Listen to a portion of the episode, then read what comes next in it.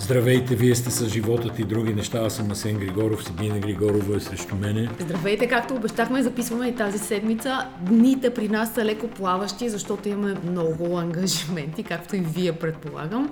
Само, че вие слушате, а пък ние трябва да говорим, което никак не е лесна работа. С нощи кацнах от Атина, където града е в абсолютна предизборна кампания, местни избори.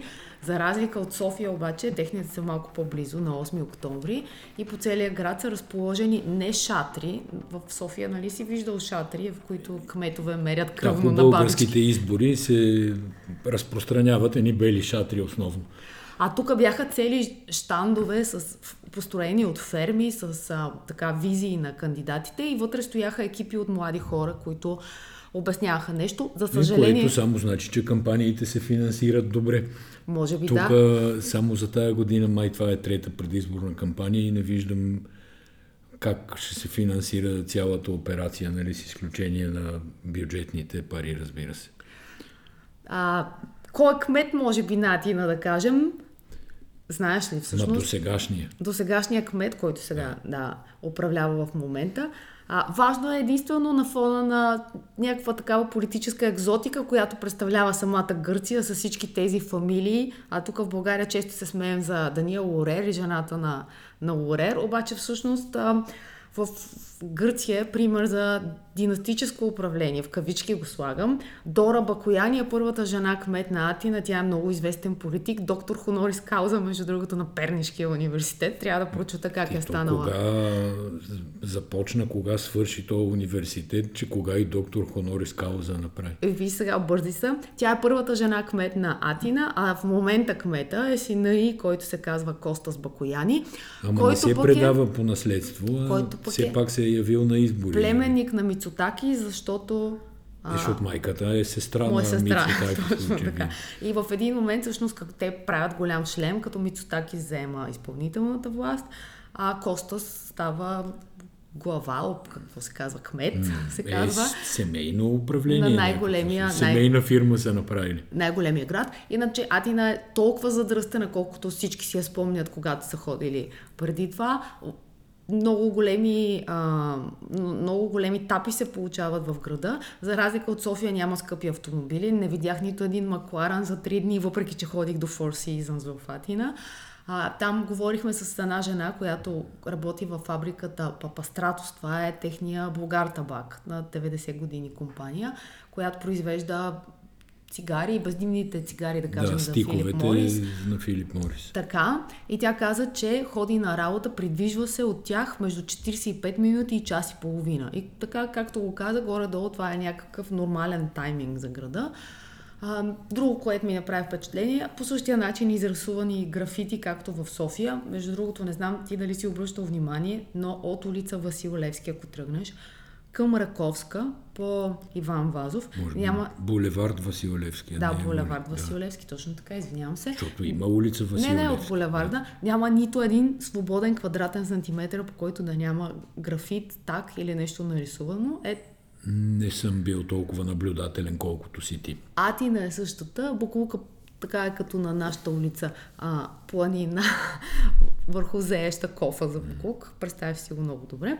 Та толкова за Атина, де, само заради а, аналогията с местните избори ти го разказвам. Еми тук да ти кажа поредния протест, а, който, нали, поредния трудно, как да кажа, аргументируем и обясним протест. Става дума за така наречените енергетици. Сега, значи, едни хора са блокирали магистрала Тракия около Стара Загора, там част от по- подбалканския път, нали, има транспортни сводки, не помня всички места, а, които са блокирани, но те се бунтуват срещу въглеродния преход. И това са уж три региона в България, Стара Загора, Перник и Кюстендил, там където има въглишна индустрия и мини, разбира се, тъй като е известно, че Европа се движи по един план, който се нарича зелена сделка, който план трябва да доведе накрая до затваряне на въглишните централи и замяната им с альтернативни източници на енергия. Но това не е новина от вчера, това се знае от доста години. В този смисъл е изненадващо, че тия хора сега решиха да протестират. А, конкретният повод е, че вчера събота правителството предаде плана за трансформация на тия три въглишни региона. И разбира се, плана не им харесва, те си искат работните места и така нататък.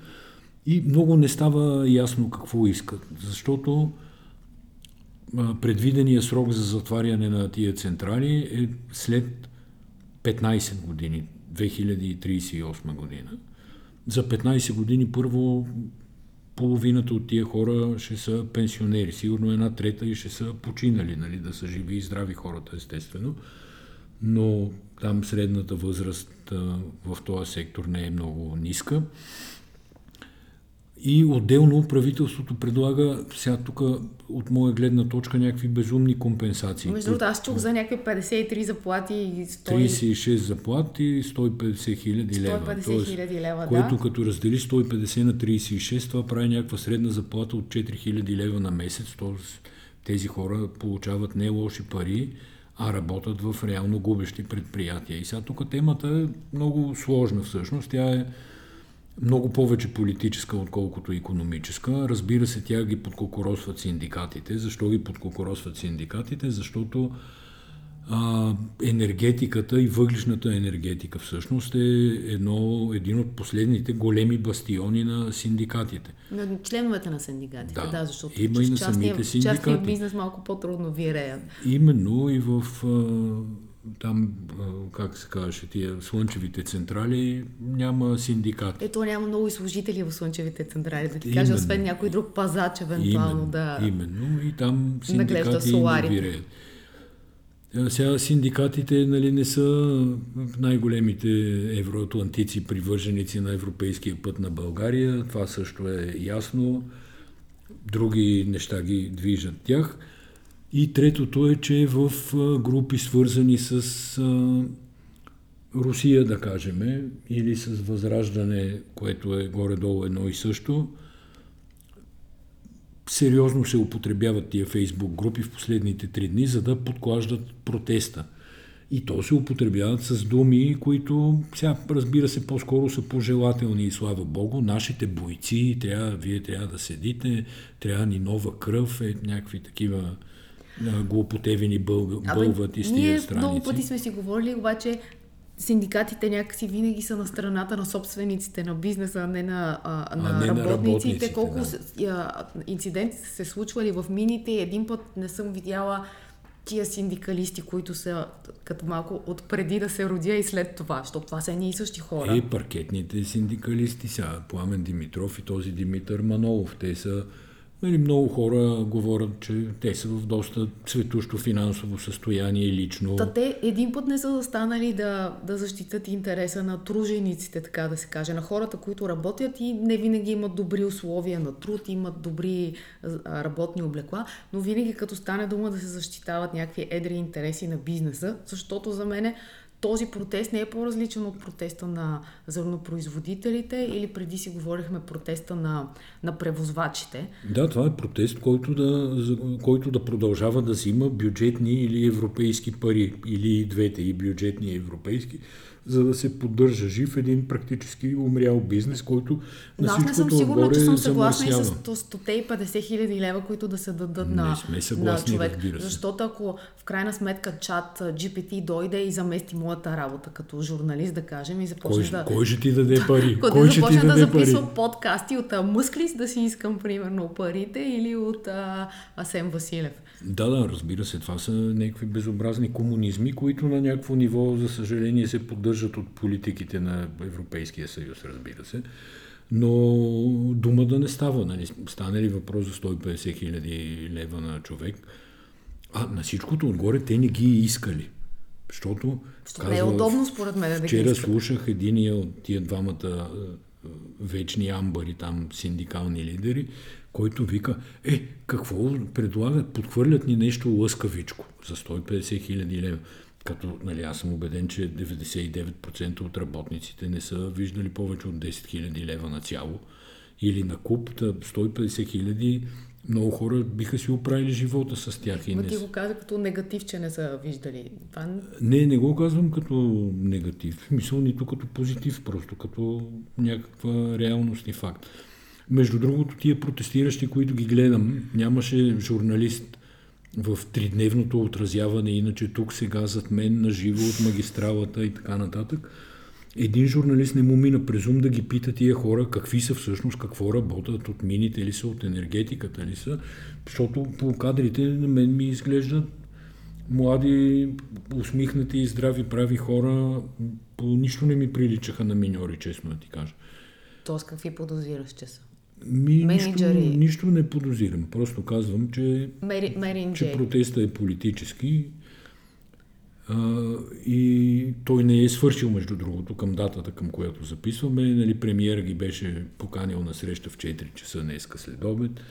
Те не се явиха, той е направил едно изявление и така нататък. Тоест тази сага ще продължи. Бен, казуса всъщност ми е интересен само от гледна точка на общественото мнение, защото какво, на кого симпатизира обществото, за мен е така най, най въпросът, на който не мога да си отговоря. От една страна би трябвало те да не влизат в такива секторни политики и в... Кои те?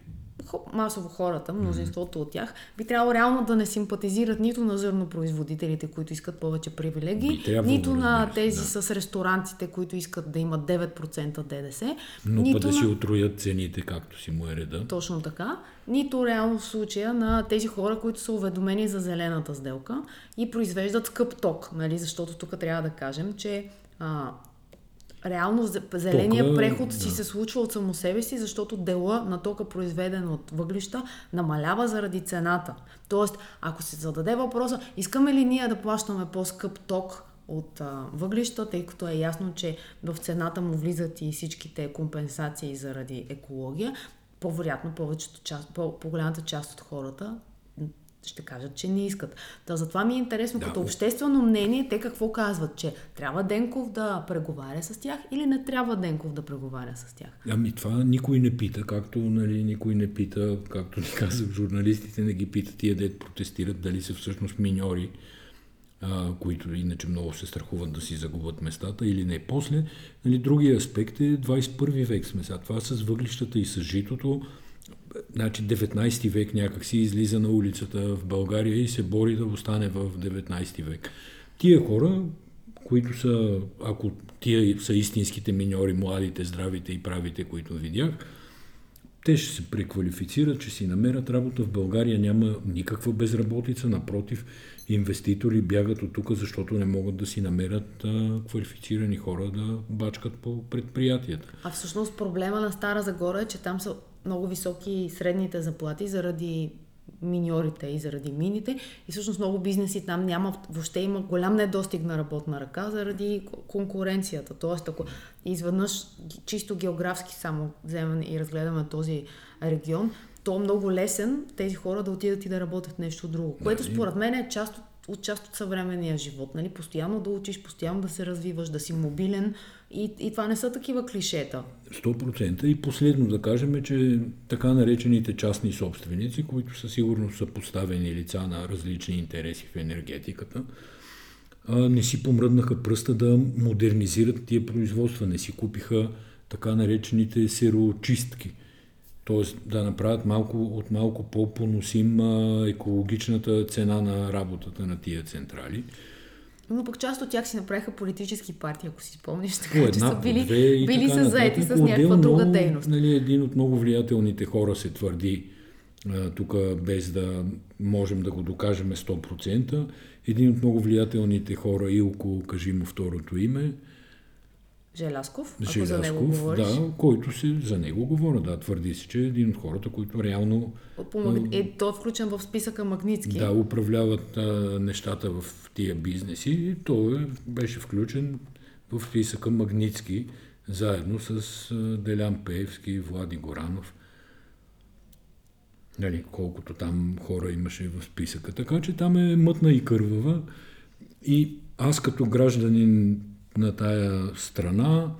Не съм много щастлив да виждам правителството как ги кани ден след а, ден а на те не отиват на всичкото отгоре. И те на всичкото отгоре не как- отиват. Да. Може би искат Урсула фон дер Лайен да дойде или не знам какво си представят. Не, не, те искат сега, нали, влизаме в предизборна кампания, там нещата са доста ясни от политическа гледна Е, това исках да ти кажа, че според мен пък тези, този тип а, протести, които се случват, по-скоро са... Трябва да, трябва да гледаме момента, в който е свикан протеста. Да, има фактическото съвпадение Има, с да, изплащан, из, съвпадение. изпращането на доклада, но като цяло тайминга им може да бъде когато си пожелаят в следващите години. Така че аз бих ги гледала и в вътрешно-политически аспект и кой ходи при тях, защо ходи, кой има адвокатства. И като споменах а, 9% на ресторантьорите, докато ме нямаше, видях, че пак е излязла темата за ресторантьорите и Бойко Борисов и Делян Пеевски. Той Бойко Борисов е зодия близнаци, просто това е другия близнак, разбираш ли? Това е Бойко Борисов и неговия близнак, Делян Пеевски, са излезли и са казали, че ресторантьорите трябва да си задържат 9% ДДС. Между другото имаше супер смешно Е, предаване. Ричард Алибегов беше а, фронтмена на говорителите в полза на правителството тогава и на Бойко по време на COVID. Ходеше да обяснява колко добре се справят. Бойко им уреждаше там да се отварят ресторантите. Нали си спомняш тази цялата? Преди да тръгна сутринта, слушах на Самуил Петканов включването в Дарик Радио, който обясняваше и каза А, между другото, да знаете, Делян Певски вчера построи детската болница. Тя е готова, построи я. Певски многопрофилна болница, лекуват се вече децата, а днеска Делян Певски прави образователната реформа. До края на деня и образователната реформа е готова. Въобще целият имидж, който се опитва да си изгради да, то- Певски за нула време. За не, обратното да не изчезне за 60 секунди. Нали? Да уредиш някакъв въпрос от руската църква. А, очаквам, примерно нещо, проблемите с менопаузата също да бъдат решени скоро с а, а, Пеевски. Така е, така е. Малко е като Господ, нали, 6 дена работи, на седмия седна, седна, сяда да си почива, само че то и на седмия не сяда да си почива непрекъснато е по телевизора и нещо там произвежда новини и разбира се, медиите ги тиражират, което е друга а, тема вече, Ама, нали, размисъл сега. по това кой пере Пеевски. А какво означава медиите ги тиражират? Ако той говори, те просто предават медиите, че Ема, той има говори. 240 депутата. Той говори, той няма... А, ама сега ос- медиите, те са ос- интуитивни същества. Те знаят, че това народен е... представител, той няма друга функция. Тъкмо това ще да ти кажа, че те, те надушват, че това е истинския лидер на ДПС, който просто не е обявен. Както има почетен, Ема, така има изчакат, да. фактически Нека- и има да. истински лидери. Нека Той е истински. изчакат да го обяват, па тогава да го тиражират. Освен това, ДПС не е управляваща партия, въпреки че се опитва да се, а, нали, да се престори и да вземе по някакъв начин инициативата. Но истината е, че това е всъщност старата коалиция ГЕРБ и ДПС от преди 3 години, която управляваше, която сега се само нахлузи, така да се каже, а, като част от мнозинството, парламентарното мнозинство, което уж подкрепя правителството.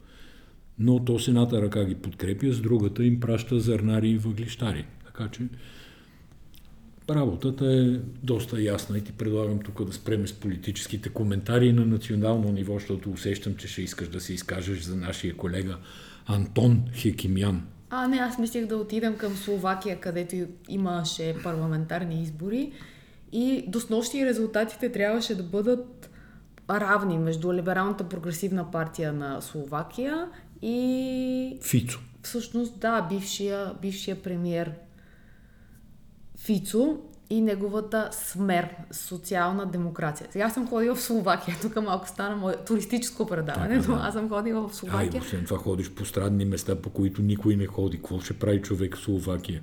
Е, там има един много интересен музей, между другото, в Братислава за съвременно изкуство, който е известен. Ако някой иска да ходи, бих А, могла да, бих могла да му кажа какво да прави.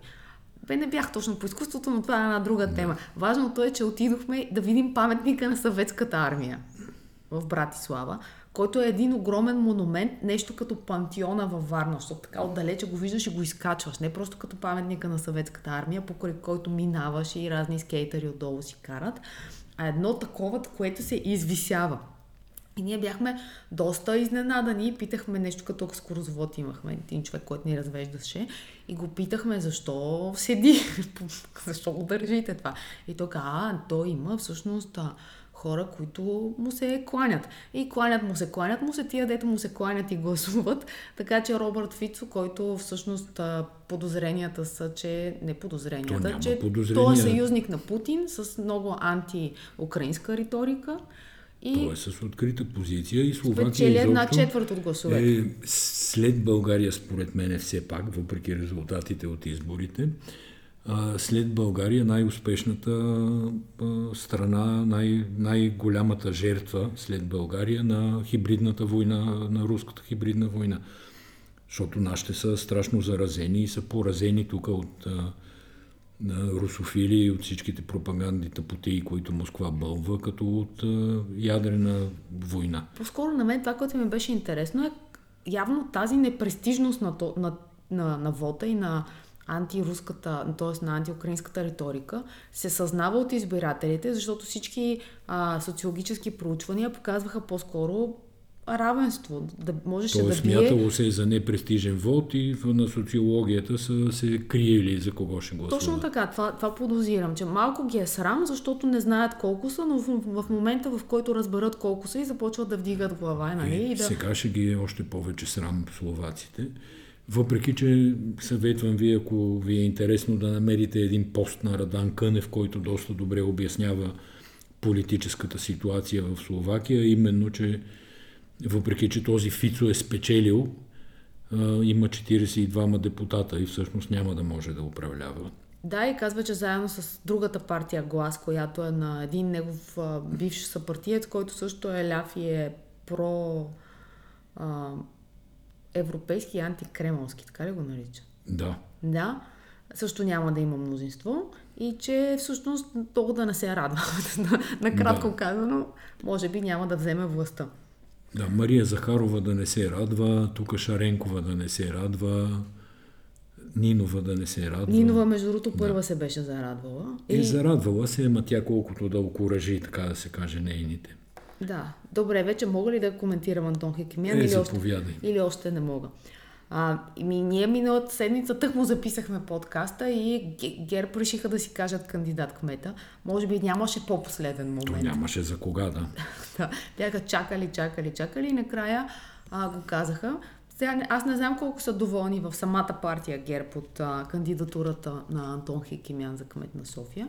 Аз ако съм, нямаше да съм много доволна. Първите защото... дни не бяха изобщо доволни. Нали, аз следях доста отблизо социалните мрежи и реакциите, но те са такава партия, че преглъщат.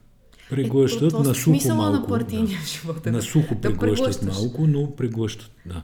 Да, не си съдират ризите във Фейсбук. Тия хора, mm-hmm. техните хора по-скоро стрелят по конкуренцията, отколкото да се стрелят по краката и по ръцете, както правят, да кажем, Демократична България и продължаваме промяната. Но какво е интересното в кандидатирането на Антон Хекимян? Според мен не това, че е журналист, защото има много примери от Илияна Йотова през ам, Иво Христов, между другото, не, беше пълно журналист, е с журналисти в политиката и в България, е той си по света и у нас. Човека, който пише речите, според мен, на, на Румен Радев. Тай по света и у нас е пълно. Въпросът по-скоро е ам, май получихме отговор как Антон Хекемян е станал толкова млад шеф на новините на BTV и става един успешен менеджер на 30 и няколко години. Да. Което в нашите среди медийните обикновено нито става толкова Ма, лесно. Кое го определя като успешен? Аз чувам не само от тебе, че бил успешен менеджер. Ние не знаем колко е бил успешен. Успешен става дума не, не като качество на работата му, а като позицията, до Ема, която е достигнал. Това, това означава успешен По-скоро менеджер. вече, нали? да, стигаме до там. Ако аз съм Антон Хекимян и ми предложат да стана кмет на София, ако аз имам добра позиция, сигурна работа в една международна компания, каквато е BTV, аз по-скоро няма да приема, защото имам много власт, това да формирам обществено мнение и най-вероятно взимам доста добри пари, плюс някакъв комфорт да не пишат за мене по първите а, страници на жълтите медии, което е много важно. Ако обаче приема, тогава означава, че може би нямам този комфорт, не се чувствам достатъчно а, сигурен и това е някаква форма на, на бягство и всъщност минаваш в, в, в друг сезон на, на играта. Сега тук сега... трябва да кажа, че аз го познавам Антон в професионалното му качество и нали, поради нашата професия ми се е налагало да, да имам някакви отношения с него професионални и а, не мога да кажа нито една лоша дума в това отношение. От друга страна, Каквото е имало да се свърши, се е свършвало по най-добрия и професионален начин. обаче е, той не го е избирал сам, но той е а, ученик на едно поколение без, без учители как да ти кажа, те, всичките тези хора като Антон, които на тези години влязоха в професията, те се учиха от Николай Бареков. Той седна на стола на Николай Бареков. И всъщност има една журналистика, която в момента не е имала абсолютно никакви авторитети, които да ги научат какво е журналистика. И оттам То, вече... Обществото няма авторитети и в нито една област няма авторитети. Нали? Като се видиш, че Андрей Чорбанов е примерно академик, който бълва руски опорки и разправя, че ваксините там какво беше, чипират хората и така нататък. И откъде, да, откъде да има... го вземеш този авторитет? Да, той все пак има учебници, от които ако иска може да се учи, да вярва и тем подобни. Докато Антон Хекимян е журналист, който е формиран от рейтингите и от, и от кликовете. Не, не той лично, а цялото поколение, в което, което имаше натиска да прави а, много а, бързи, ефтини репортажи, които много да се гледат. И така всъщност се родиха всичките а, извращения в, в български ефир. Родиха се свръх жълтите новини, акцентите върху Добре, катастрофите. Добре, Хекимян е вече кандидат за кмет. Няма какво да го обсъждаме като журналист. Като журналист, какво, какъвто е бил, бил. Като шеф на новините, какъвто е бил, бил. А той не е кандидат кмет журналист, така ли? Той като политик вече. Той вече е кандидат кмет като... Е, не мога да го обсъдя като политик. Аз нищо не политик. знам за него, само, като, само като журналист е, го познавам. му видиш, да, да е човека едно интервю в националната телевизия. Те го питаха, вие кога казахте на вашите колеги журналисти, че ги изоставяте, да, защото... но е безсмислено да го обсъждаме като журналист. Той няма повече да бъде журналист. Ама аз не го Той познавам през, прескочил е бариерата, така да Разбирам. се каже. И сега, ако имаш какво да кажеш за това, той как се бори с Ваня Григорова и с Васил Терзиев на Софийския терен, с интерес ще чуя. Обаче е рано да го правим, да правим тия коментари, според мен. Предполагам, че няма да им прави интервю, така че да, разбрах какво искаш да кажеш, но не. Но видях днеска, че е почнал с анонсите на живо. Съжалявам, но не, не познавам да. Антон Хекимян като политик. Очевидно от ГЕРБ и само до там мога, мога да спра. А, The Morning Show, това гледаме, продължаваме да стоим на, на телевизионната тема. Това тема. The Morning Show, ако не знаете, е сериал по Apple TV. Втори сезон. Първия беше, да кажем, успешен. Ние сме го коментирали. Аз съм ви казвал, че не ми беше особено интересен, тъй като аз съм го живял този сериал в продължение на едно 10-15 години, може и повече. А, така да, никой не иска да си гледа кухнята.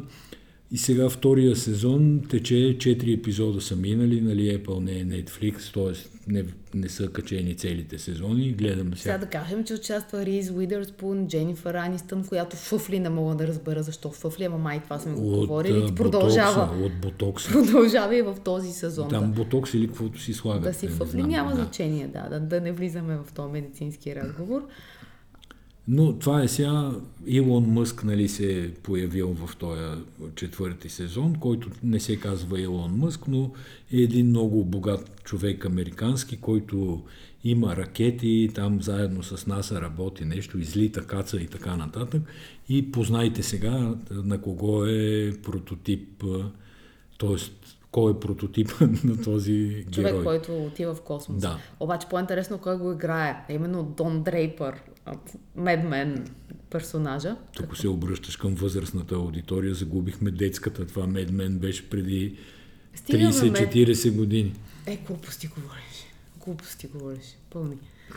Добре, не е много силен според мен на този сезон. Може и да бъде... Първият първи епизод е много зле след което малко се оправя, за да се развали пак или... Значи, ако го пропуснете, в никакъв случай няма нужда да си разплитате чорапите. Ако ви се гледа, да, достатъчно е забавен там, може да зяпате нещо с пуканки. И така ли? Ами добре. Да кажем ли за новия Apple, който прегрява и повече няма да прегрява, защото ще има апдейт, така че не си връщайте телефоните. Между другото, това винаги, ако си спомняш, не знам кой Apple беше, 2011 година, който хората трябваше да го държат леко под наклон, за да могат да чуват, докато не мина първи апдейт. Така Или ли не, тря... Не, трябваше да го хващат в долната част, а трябваше да го хващат в горната част. М. И заради това се получаваше. И то сега е Да. много хубав, но не е готов. Да. Сегашния, нали, това е Apple 15 Pro, става въпрос, ония с титаниевата рамка, който иначе изглежда добре така на снимки на живо, май не съм виждал още. Да, проверявам сега кой набор е Джон Хам, който всъщност е Дон Дрейпър, за да разбера защо го обяви за, го обяви за пенсионер. 71 година е роден, т.е. може още да мине, да ти каже. И за Не, младите. имах предвид, че сериала Mad- Men е много стар и Ема според мен той за, подкаста аудиторията не знам дали го е гледал. той за хората в а, някои индустрии, като... възраст, не, бе, не, бе, не, напреднала възраст. За рекламна индустрия е така, като някакъв тип Библия. Нищо че Не е бе, сериала беше як, да, ма толкова беше як, че вече и на мене ми се вижда за от по-миналия век. Добре, оплюхме всички и всичко. Е, за какво сме се събрали иначе? Можем само да благодарим за а, колко минути прекарахте с нас и да обещаем, че пак ще се чуем. На всяка цена това е неизбежно. Чао, до следващия път. Довиждане. Чао.